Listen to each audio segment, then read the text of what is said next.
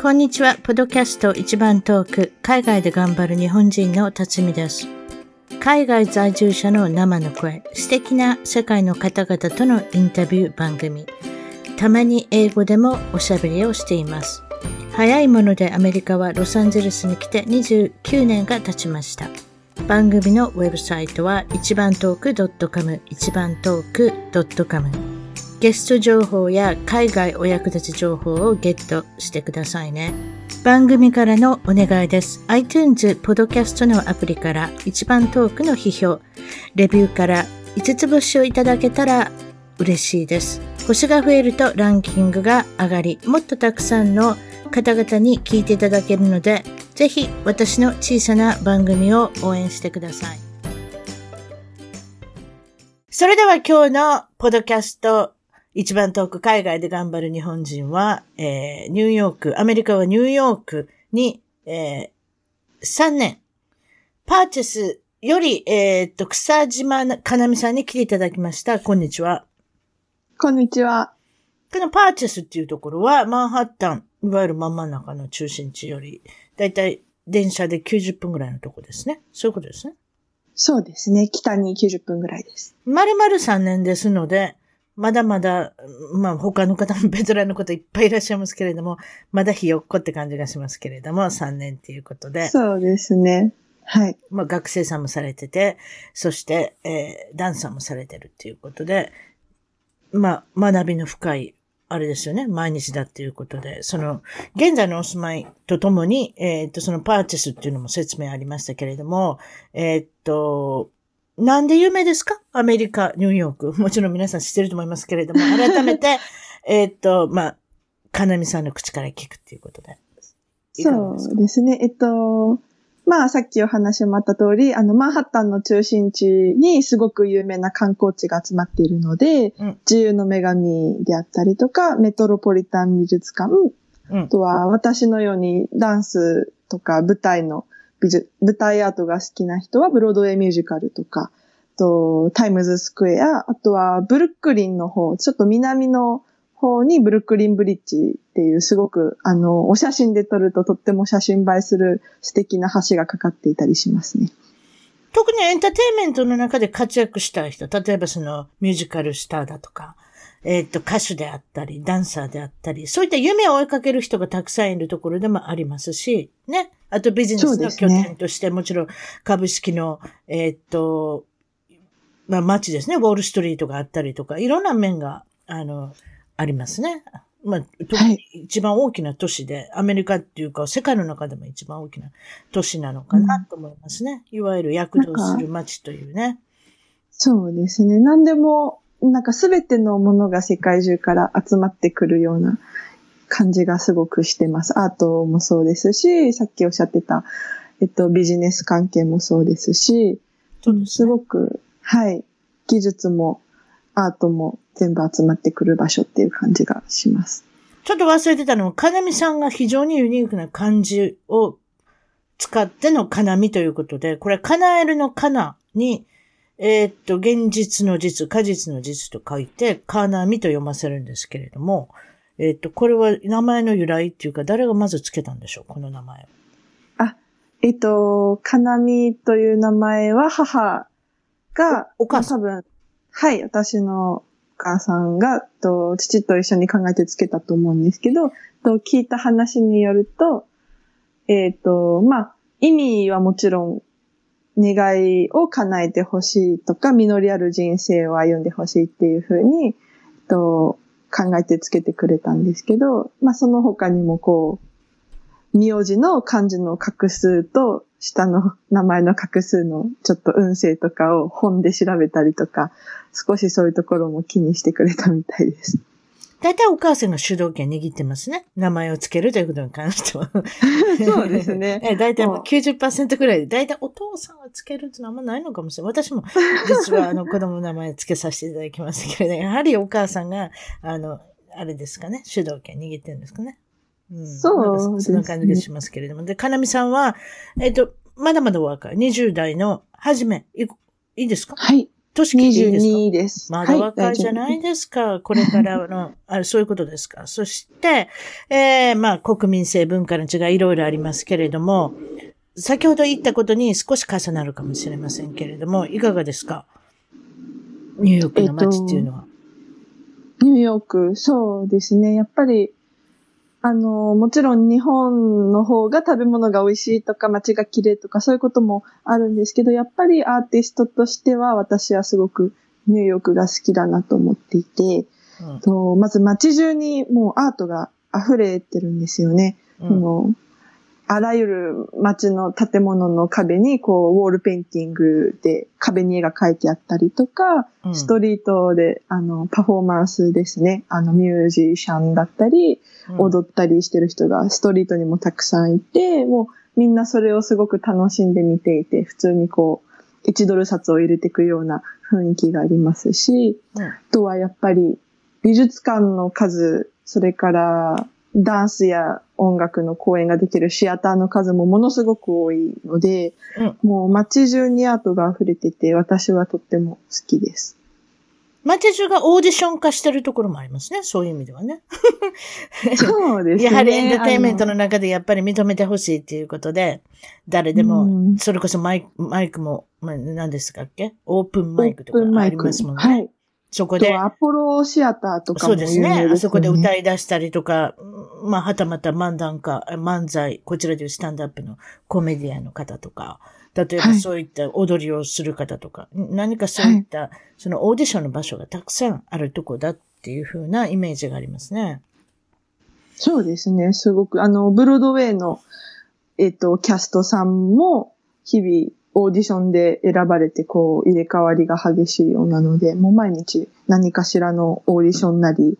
えっ、と、公演なりが。そうですね世界中の方がそうやって集まってオーディションするので、いいものが作られるという、作品が作られるというふうに言っても過言ではないかなと思いますけれども、この中で、あの、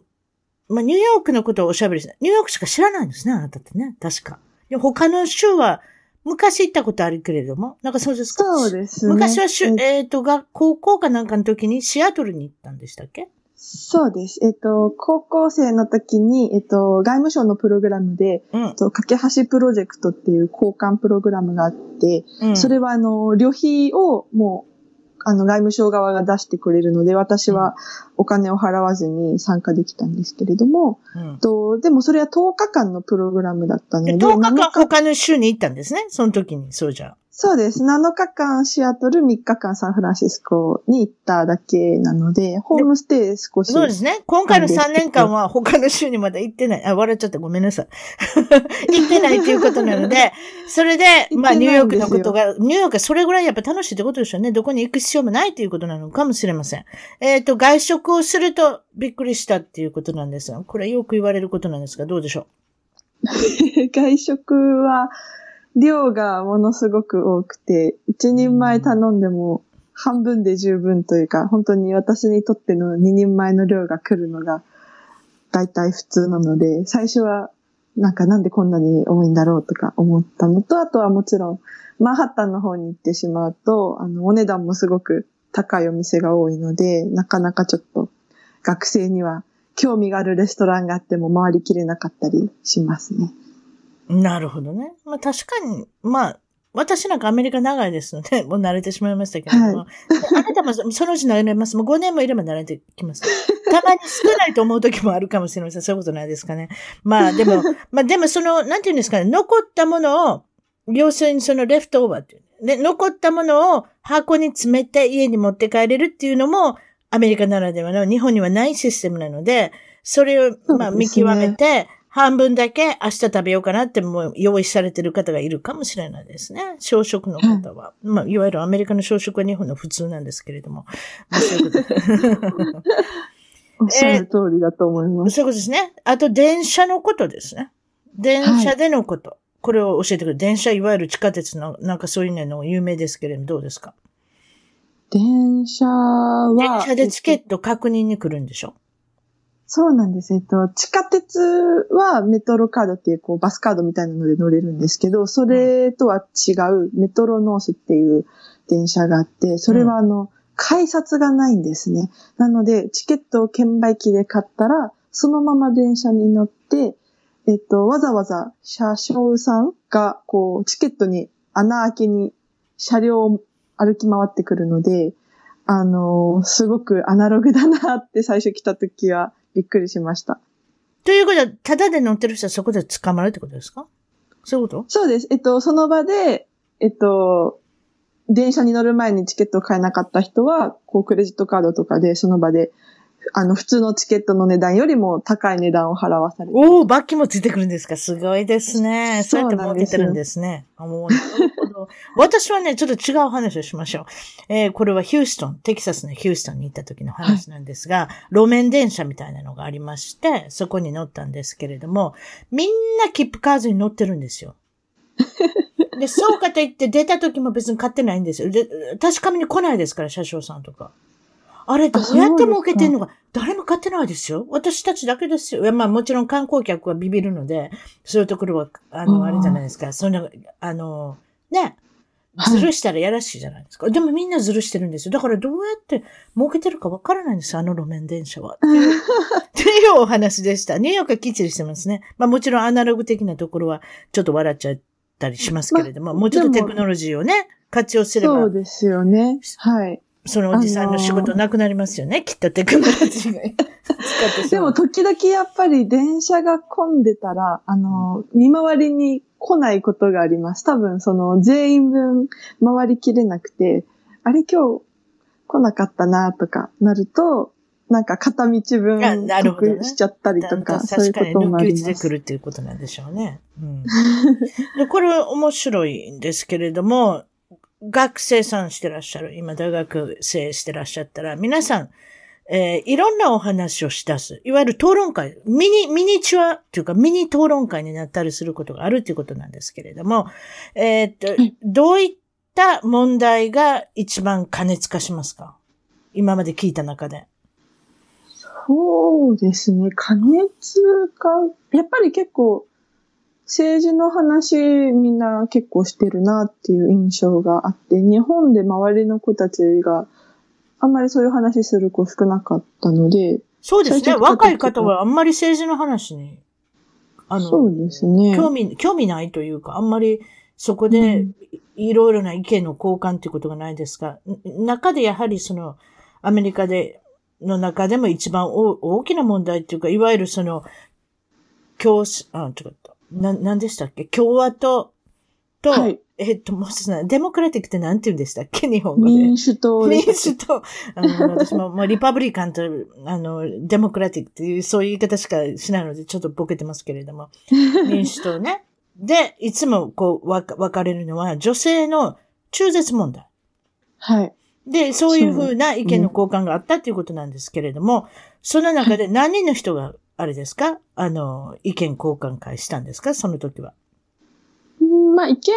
換会っていうか、こう、自然とクラスが終わった後に、自然でおしゃべりの中で。うん。そうですね。こう、クラスが終わった後にストレッチとかしながらそういう話になったんですけれども、うん、まあ、アメリカ人の女の子一人と、アメリカ人の男の子一人と、うん、と、ドイツからの留学生の男の子の三人で喋ってて、で、途中から私がこう聞きに入って、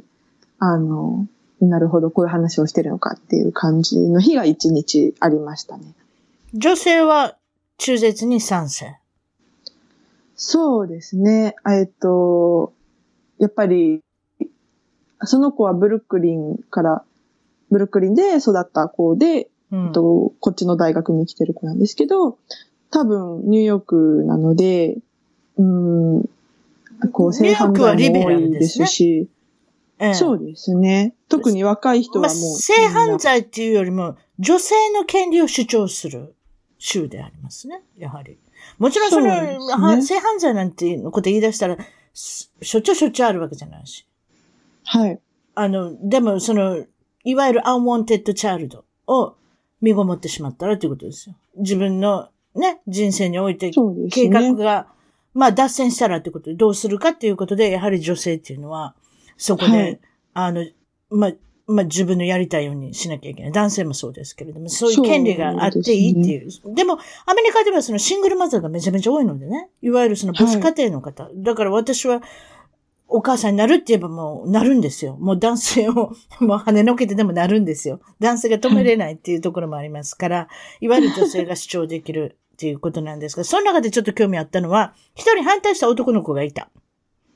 あ、っていうことなんですけれども。ドイツからの留学生の子ですね。男の子ね。その子は男の子と、はい、私からしたら男の子ですが、あなたからしたら男性なんでしょうけれども、えっと、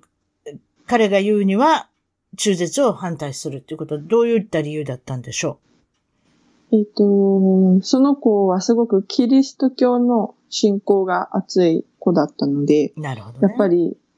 うん、その、まあ、奇跡的に、この世にこう授かった命を殺すのはやっぱり良くないっていう意見で、その、その時言い合いとかにはならなかったですけど、こう、本当に討論会という感じで、意見がそこでまあちょっと、あの、違ったので、アメリカ人の女の子と、でもやっぱり女性にはそういう、あの、中絶っていう、まあちょっと悲しい選択だけれども、でもその選択の余地を残しておく必要があるっていう女の子と、いや、でも命をやっぱりどういう形でも殺しちゃいけないんじゃないかっていうので、ちょっと話してましたね、その二人が。で、彼は言ったには、えー、お金がなくても愛があればって言ったんですか？なんかそんなこと言ってましたね。ああ、そうですね。やっぱり、あの、キリスト教の人は、あの、すごく慈悲深いというか、その、お金よりもやっぱり愛が勝つっていうふうに信じているので、その、生まれてきた子をこう十分に食べさせられる、食べさせることができなかったりとか、わかんない、その、ちゃんと健康的に人間らしい生活をさせてあげられなくても、うん、じゃあほん、で本当にそれでいいのかって女の子が言ったら、うん、でもお金じゃなくても愛があれば絶対にその生きていけるというか、その愛に恵まれていれば大丈夫っていうような話になっていて、でも、そんな甘いこと言ってられないよ、この世の中とか言って、またそこでちょっと、うん、話し合いがあったりとかして。ここで注目したのは、かなみさんの意見はどうなんですか？それがまだ出てこない。教えてください。中絶に対してどう考えますか？私は、その選択肢は残しておくべきだとは思います。やっぱり。うん、まあ、特に、さっきもちょっと言ったんですけども、うん、こういう、うん、性犯罪も多いところで何があるか余計にわからない社会ですし、その、いくら自分の行動に責任を持ってとは言っても、その、予想できないところで、そのここのお子さんができてしまった時に。お子さんが、そう、子供ができたらね、妊娠したらね。妊娠するの簡単ですから。そういうことなんですよね。でもそれによって自分の人生、何かそういう計画がある。例えばそういったことになると、まあ、まあ、申し訳ないですがっていうことになるのが、私は普通だと思いますけどね。やっぱり女性の立場からしたらそういうふうに思いますが、うん、先ほどおっしゃったドイツの男性のように反対されるっていうのは、まだまだアメリカの南部ではそういった名残が残ってますね。そう言っておきましょう。うん、はい。えー、っと、次なんですけれども、LGBT のイベントだったり、そういったことを目にすることが多いということで、えー、っと、トイレの話。中でもトイレっていうのが非常に興味深いトイレが出てくるってことなんですけども、どういうことでしょう？えっ、ー、と、これは男性トイレ、女性トイレっていうふうに日本では分かれてるところがほとんどだと思うんですけれども、えっと、アメリカでも分かれてはいるんですけど、とうん、えっと、かなりの確率でユニセックスというか、その男性女性関係なく使うトイレっていうのが、えっと、もうもうあるのがだいぶ当たり前になってきているような印象で、そのトイレも分けられていないところが多いなと思います。そうですね。先ほど LGBT って言いましたけど、それ何のことかっていうのは、まあ、いわゆるレズビアン、ゲイ、バイセクシャル、トランスですか？それの意味だと思いますけれども、はい、カリフォルニアでもやはり、あの、カリフォルニアは、えー、デモクラティック、民主党が強いので、オールジェンダーレストルームっていうのがいっぱいありますね。はい、あと、ファミリールームっていうのが昔あったんですけれども、ファミリールームを取ってしまって、多分、オールジェンダールームになったのかなっていう、まあ、いろんな人を、まあ、事情がある場合は、その、なんかややこしい真ん中の人はそっち行ってくれっていうふうなトイレがあるってことですね。女でもない男でもない、どっちでもいいっていう、ただ一人で行きたいっていう人はそっちに行ってくれっていう意味の、えっ、ー、と、お手洗いなんですけれども、ここで面白いのが、カリフォルニアはトイレに行けば、便座のこの紙のシートだから、一人一回ずつに流してしまう、あの、紙のシートがあるんですけど、ニューヨークないって言いましたね。あまり見かけないですね。あね、テキサス行ってもなかった、シカゴ行ってもなかったしね、多分ね、カリフォルニアだけですね、こうなったら。私はこれが全部あるもんだと思ってたんですよ。あ、でも、ど、本当に、ぜ、全部にあるんですか？全部。ほとんどの場合。全部にある。本当ですか？うん。素晴らしくある。っていうことは、バイキンを怖がってる州って私は思ってるんですけれども、何でもいいですけれども、どうなんでしょうね。でも絶対ありますよ。だから、ない州に行くたびに、あ、ここもない、あそこもないって。んで、よく考えたらいろいろ数え始めたら、なんや、カリフォルニアだけあるんやなって、だんだん分かってきたんですよ。そういうことですね。うん、面白いですね、違うのが。毎、毎年6月は、いわゆる LGBT のプライド月間ということなんですけれども、どういうことが行われますか？ニューヨークは。ニューヨークは6月プライドマンスで、まず、街中にレインボーカラーのレインボーフラッグ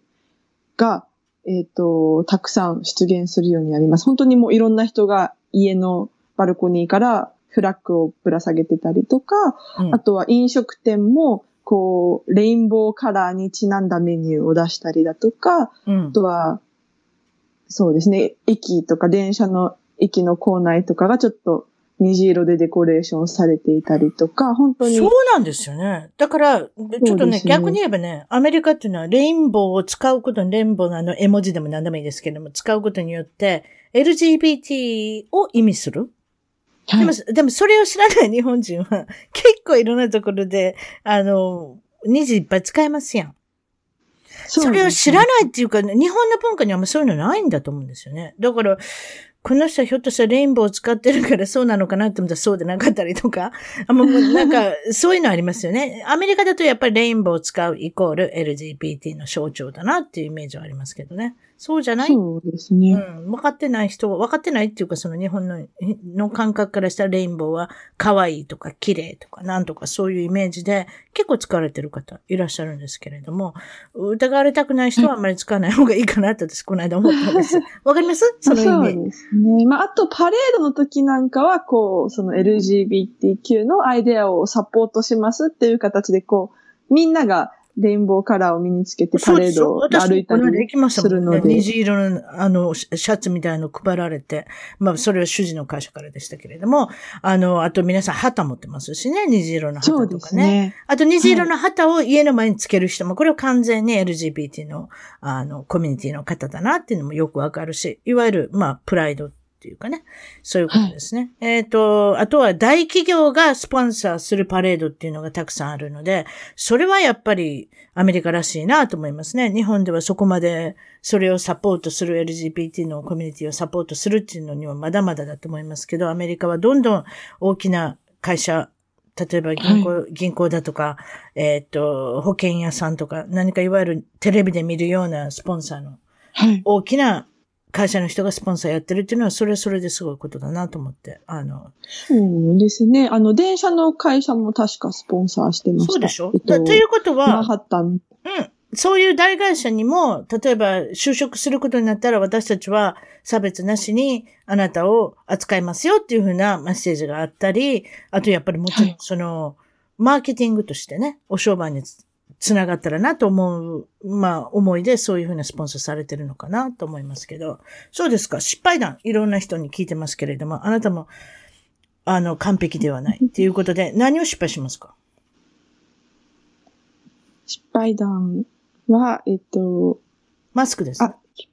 そうなんですよ。えっと、まだこっちに来たばっかりの時だったので、ちょっとこっちの文化あまり知らなくて、風邪をひいたんですね。本当にインフルエンザに近いような結構ひどい風邪で、うん、で、熱があったんですけど、熱が下がった後に、でもまだちょっと踊るのはしんどいから見学に行こうと思って、うん、と周りに移さないようにマスクをつけて、うん、と授業に行ったら、なんかみんなが尋常じゃない度合いで、こう心配し始めて、大丈夫本当に大丈夫なんでマスクしてるの ?10 秒、10秒患者ですよ、もうマスクしてたら多分。すごい、そうですね。いや、でもそれは、えー、心配したとともに、この人そんなに真剣な病気になってるんだったらなんで家にいないんだろうっていうのもあったと思うんですよ。そうだと思います。あと、移されたくないっていうのもあったと思いますよ、多分。うん、でもなんか、でもマスクをだから本当に言われてみれば、つけて、マスクつけて出歩いてる人がいないことに後から気づいて、でも私は別にマスクして学校行くのとか日本で普通だったので、そのまま行ったら、なんか、え、何どうしてマスクしてるの？大丈夫なの？ってすごく、あのー、心配されましたね。まあ、大丈夫なのはイコール私の移さないとねっていう、それ、それも二つ兼ねてると思います。まあ、ちょっと異様な人に見えたんだと思います。本当にそういう人がいないので。相当な病原菌を持ってるんかと思ったんと思いますよ。えー、笑い事ないです。私はこれから行きたいっていうね。えっと、外人から見た日本の二大不思議ルックスっていうのがありますけれども、これは、いわゆる風邪の時に使うマスクと、あとは日焼け止め防止の腕にカバーをしますね、皆さん。はい。あの女性の方、真っ白のこのホワイトニング効果を狙ってですね、皆さん、あの、やりません？こういう長い手袋。ああ、よく母がやってるのを見たことある。母、そういう系統ですよ。母とか、あと日よけ防止とか、そういう、まあまあ、あの、ものを見ると、大概の外人は驚きますよ。あれは何なんだ、うん、それにプラスマスクなんかしたら大変なことになりますよ。怪しい人みたいな感じにだから私なんかそういうことしないじゃないですか。日本にもちょっと住んだことありますけれども、家族でね、あの、海外赴任の時に。そしたらなんか、逆に不思議がられますよね。大丈夫？そんなに焼けてって。大きなお世話。もういいんです、もう黒くなっても。うん、私はもうね、とりあえずもうアメリカ帰ってしまうし。だからもう真っ暗ですし、もう車焼けとかなんかいろいろ、もう半分だけ真っ黒になってたりとかしますけど、全然私は気にしないっていうね。わかりました。半分だけですか？半分だけ、だって、運転しないでしょあなた。運転してたら左が真っ黒焦げになるんですよ。だって左運転だから。ああ、なるほど。で、右はもうあれですよ。真っ白けではないですけど、それよりも白いってことです。だからそういう体なんですよ、もう。体半分が黒いっていうおかしなことになってますけれども。はい。ということで、先ほどの電車、地下鉄、はい、そういったお話でもう一つあるっていうことなんですけれども、これはもう本当に初めに分かってなかったら失敗するっていうこともあるっていうことで、それど、どういうことがあったんですか？えっと、ニューヨークの地下鉄がすごく便利でよく使うんですけれども、最初来た時は、えっ、と、一回こう、日本だと改札に入ってから上りホーム、下りホームって自分の行きたい方に行けると思うんですけど、うん、えっ、と、ニューヨークの地下鉄はもう、上りホームにしか行けない地下鉄の改札、下りホームにしか行けない地下鉄の改札っていうのがもう分かれてしまっているので、うん、上り方面に行きたかったのに、間違って下り側の、下り方面側の改札から入ると、上り方面のホームに回れなかったりっていうことがあって、私それを知らなくて最初。で、やっぱり、あんまり土地勘もなかった時とかは、乗り過ごしてしまって、あ、じゃあ一駅二駅戻らなきゃってなった時に、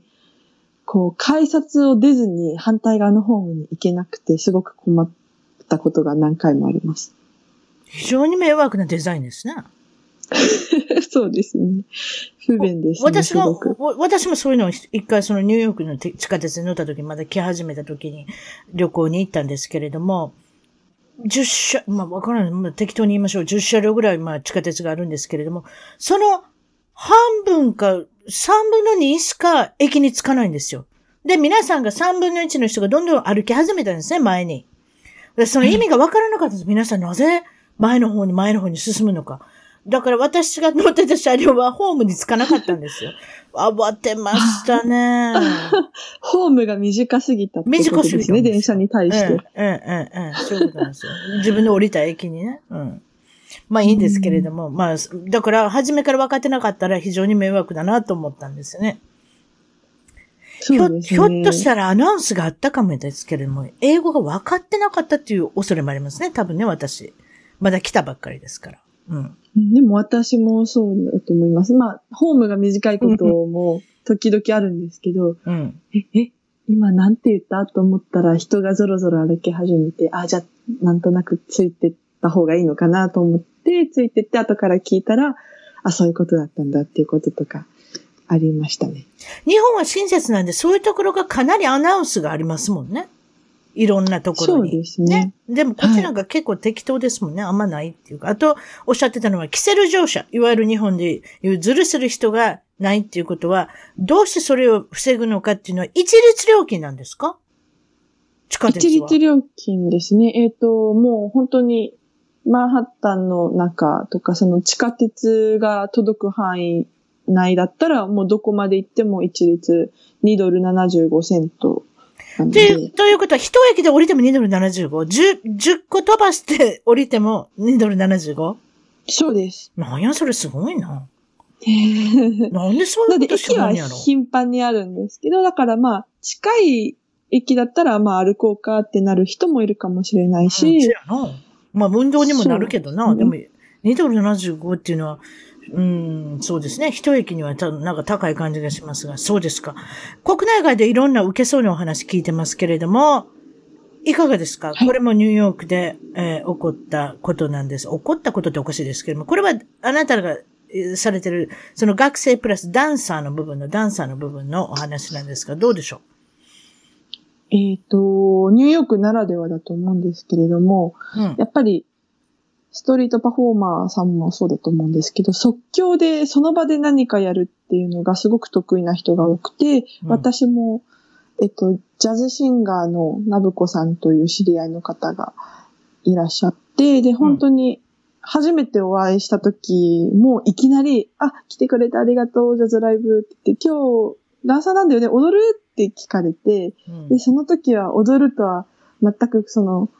予想してなかったので、えー、いいんですか？って、こっちもちょっとびっくりしたんですけれども、うん、ちょっと言われるがままに、こう、ジャズの音楽に合わせて、こう、パーッと即興で踊ったら、そこ飲食店だったんですけど、うん、えっ、ー、と、お客さんもすごく喜んでくれて、で、それがやっぱり嬉しくて、うん、で、そこから、なぶこさんも何回も、じゃあまた次回も来てよってなって、もうかれこれ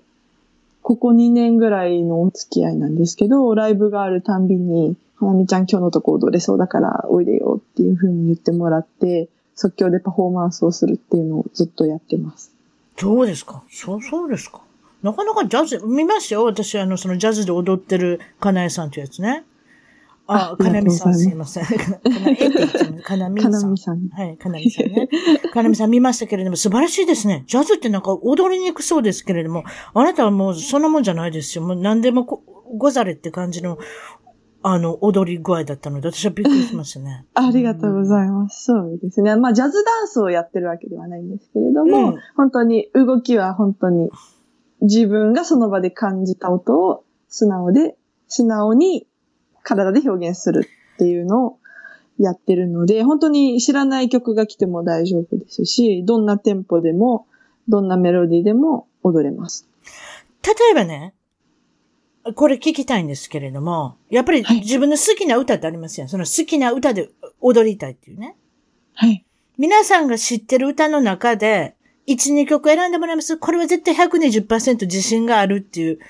踊りの歌。どの歌ですか？えー、もう体がもう、もう中に舞うように踊れるみたいな、そういうちょっとややこしい方ですけれども。まあでもその、まあ、勝手に動き出すみたいな。な、ん、だ、どの人の歌をかけたら私今かけたらあなたが踊りますか？好きですか？そうですね。それはジャズ以外でもってことですか？ええー、まあ、まあ、ダンスナンバーでもいいですし、ポップな歌でもいいですし、はい、皆さんが分かってるような歌で、一曲。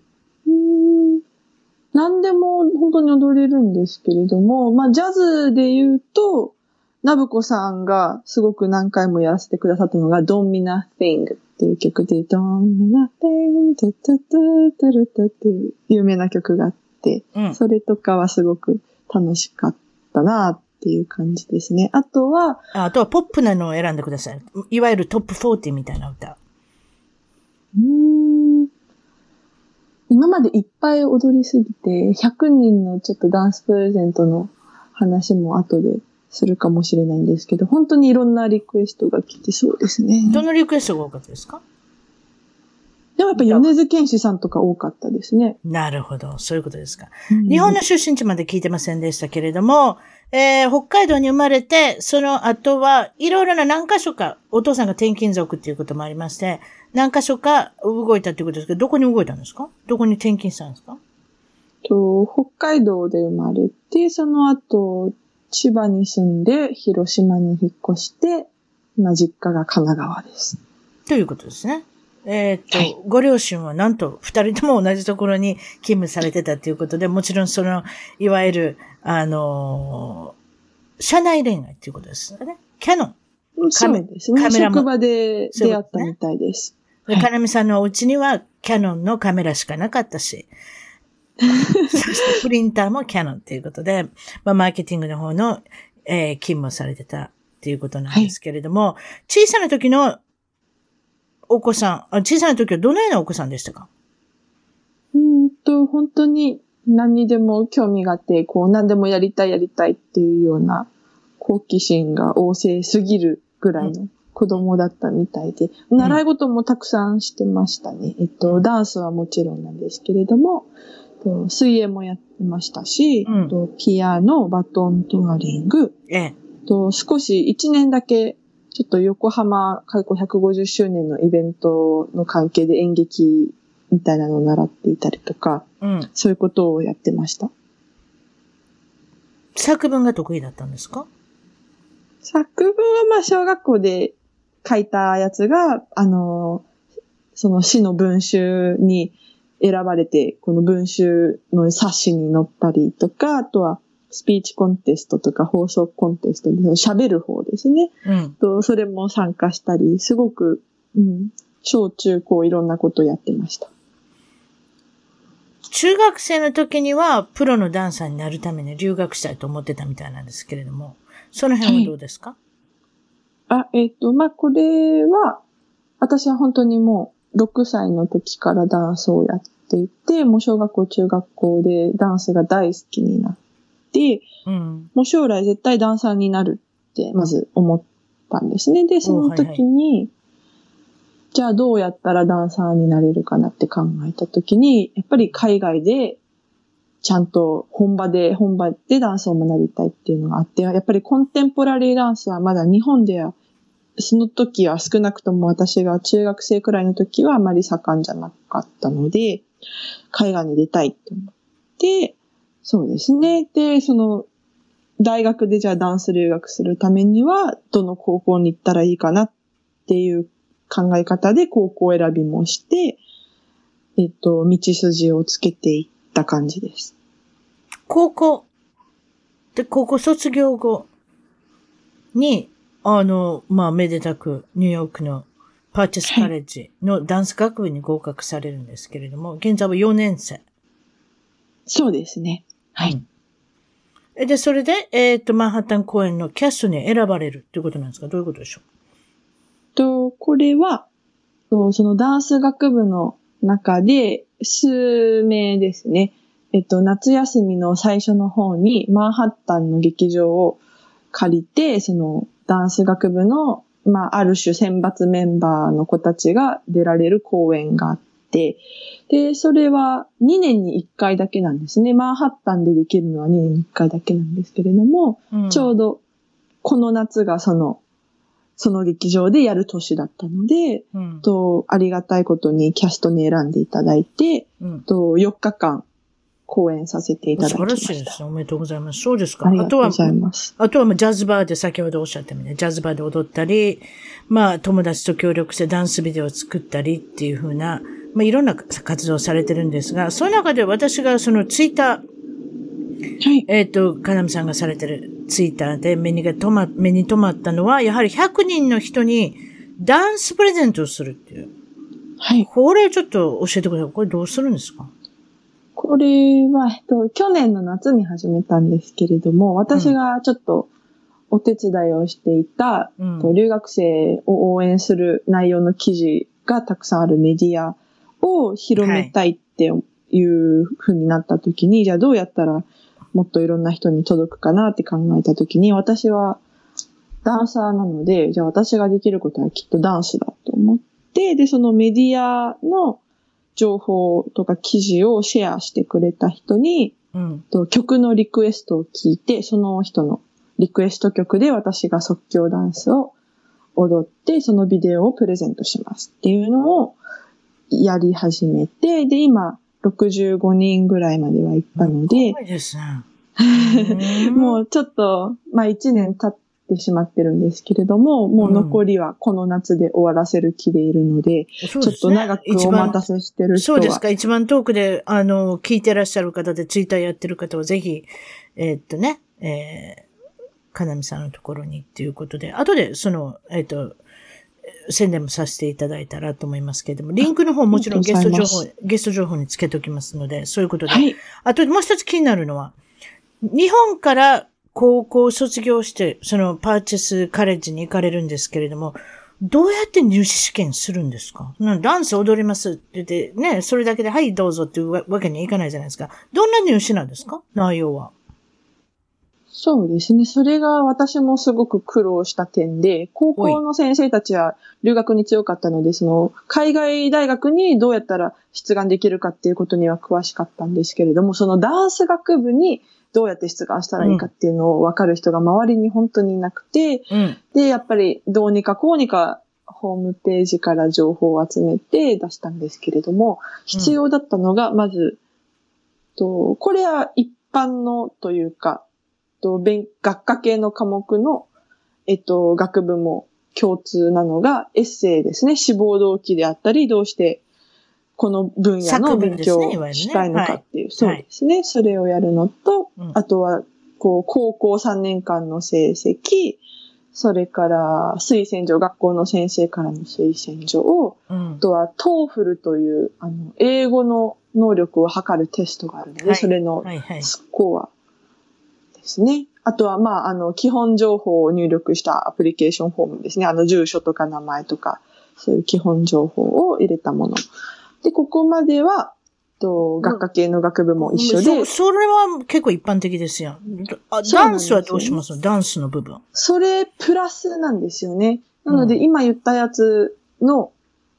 えっと、上にさらに、うん、えっと、ダンスのオーディションビデオを送らないといけなかったのと、うん、あとは、ヘッドショットですね。その顔写真、それから指定の、えっと、アラベスクっていうポーズがあるんですけど、そのポーズを撮った写真、それからダンス関係者からの推薦状2通、それからダンスのトレーニング、今までどういうトレーニングを受けてきたとか、どういう公演に出演してきたかっていうのをまとめた、そのダンスの履歴書みたいなものであったりとか。なるほどね。そうですね。そんな感じですか？かな？はい。海外に興味を持ったきっかけ、どんなことでしょう？うんと、まずはさっきもちょっと言ったんですけど、日本だと自分のなりたいダンサーにはなれないなってもう中学生ぐらいの時には感じていたので、やっぱり本物のモダンダンス、コンテンポラリーダンスが集まってるところ、まあアメリカ、できればニューヨークに行きたいっていうふうにまず思って、うん、と決めたのと、あと大きかったのは、まあ母もアメリカに大学時代留学していたので、まあその影響も多少はあったと思います。その母は私に留学したらとか一切進めてきたりってはなかったんですけれども、やっぱりなんとなく、じゃあ自分が海外行きたいってなった時に、こう理解してくれるだろうなっていう、その、あの、信頼感はすごくあったので、母と父に対しては。うん。ここはあまり躊躇することなく相談できました。もう、やっとお父さんの名前が出ましたね、そこで。いや、なんでもいいですけど、お母さんがすごく影響力あるのかなと思いますけれど、でももうお母さんがアメリカに行ったっていうね、留学してたっていうのは、それは大きなことかもしれませんね。反対される、あんまり理由がないような気がしますけれども、そうですか。えー、現在の職業、はい、先ほど言いましたように、パーチェスカレッジの大学4年生、それで20、いくつでした ?23 歳。22です。22歳、すいません。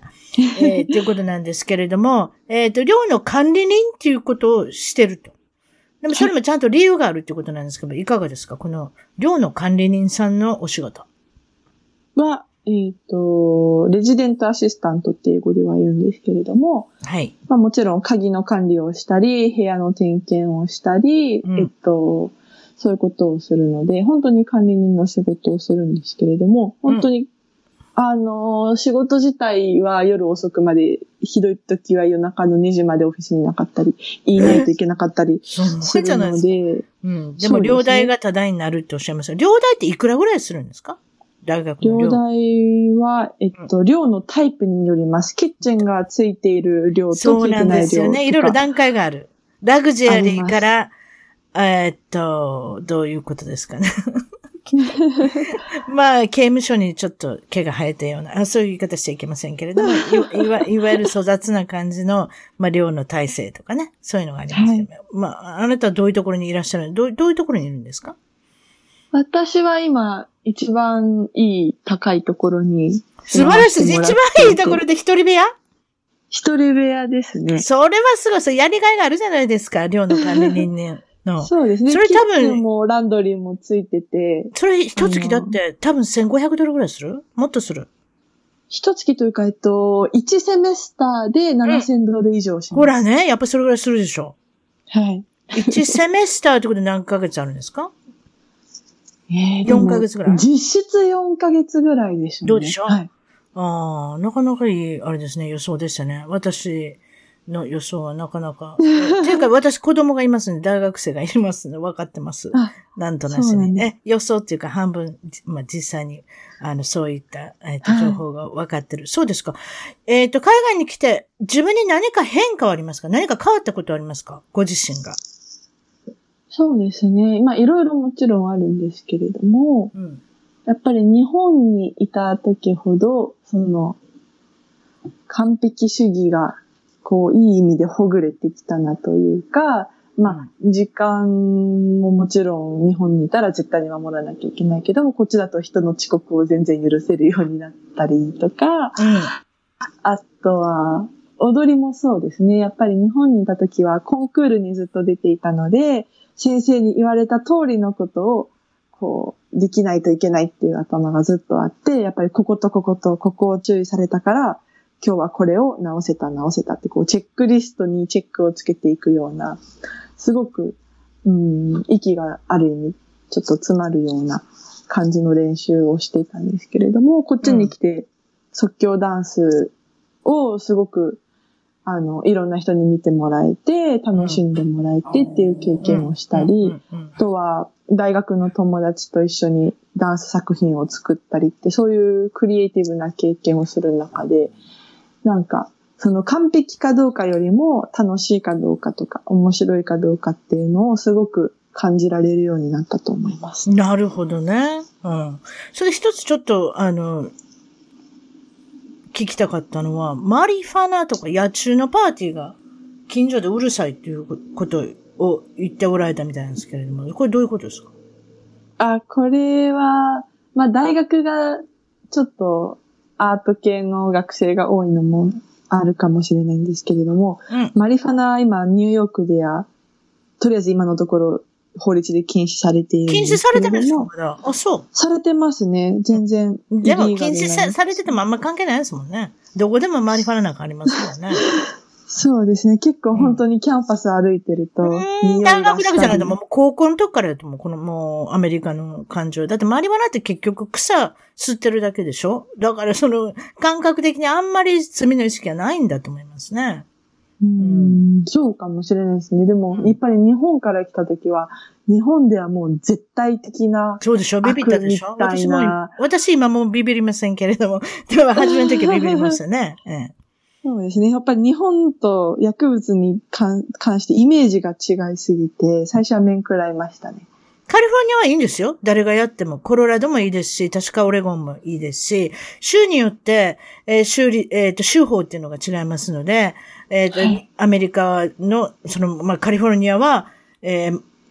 いわゆる自分が、自分のために、いわその今までは病気のためだったんですけれども、それが、えっ、と、法律が変わって、楽しむためにマリファナを吸ってもいいってことになったんですね。ただう、んそれで運転をしてはいけないということにはなっておりますけれども、そうですか。将来の夢、展望、いろいろあると思いますけれども、お聞かせください。はい。えっ、ー、と、もちろん変わるかもしれないですけど、今のところ最大の目標にしているのが、アーティストビザをアメリカで取ること。そして、こっちで、ニューヨークでダンサーとして、でプロのダンサーとして働きたいなというふうに思っていて、その後、ダンサーとしてのキャリアを積んだら、自分のカンパニーを立てて、自分の振付作品を、こう、作っていけたらいいなというふうに思っています。で、その後、もし、うん、タイミングがあったら日本にやっぱりちょっと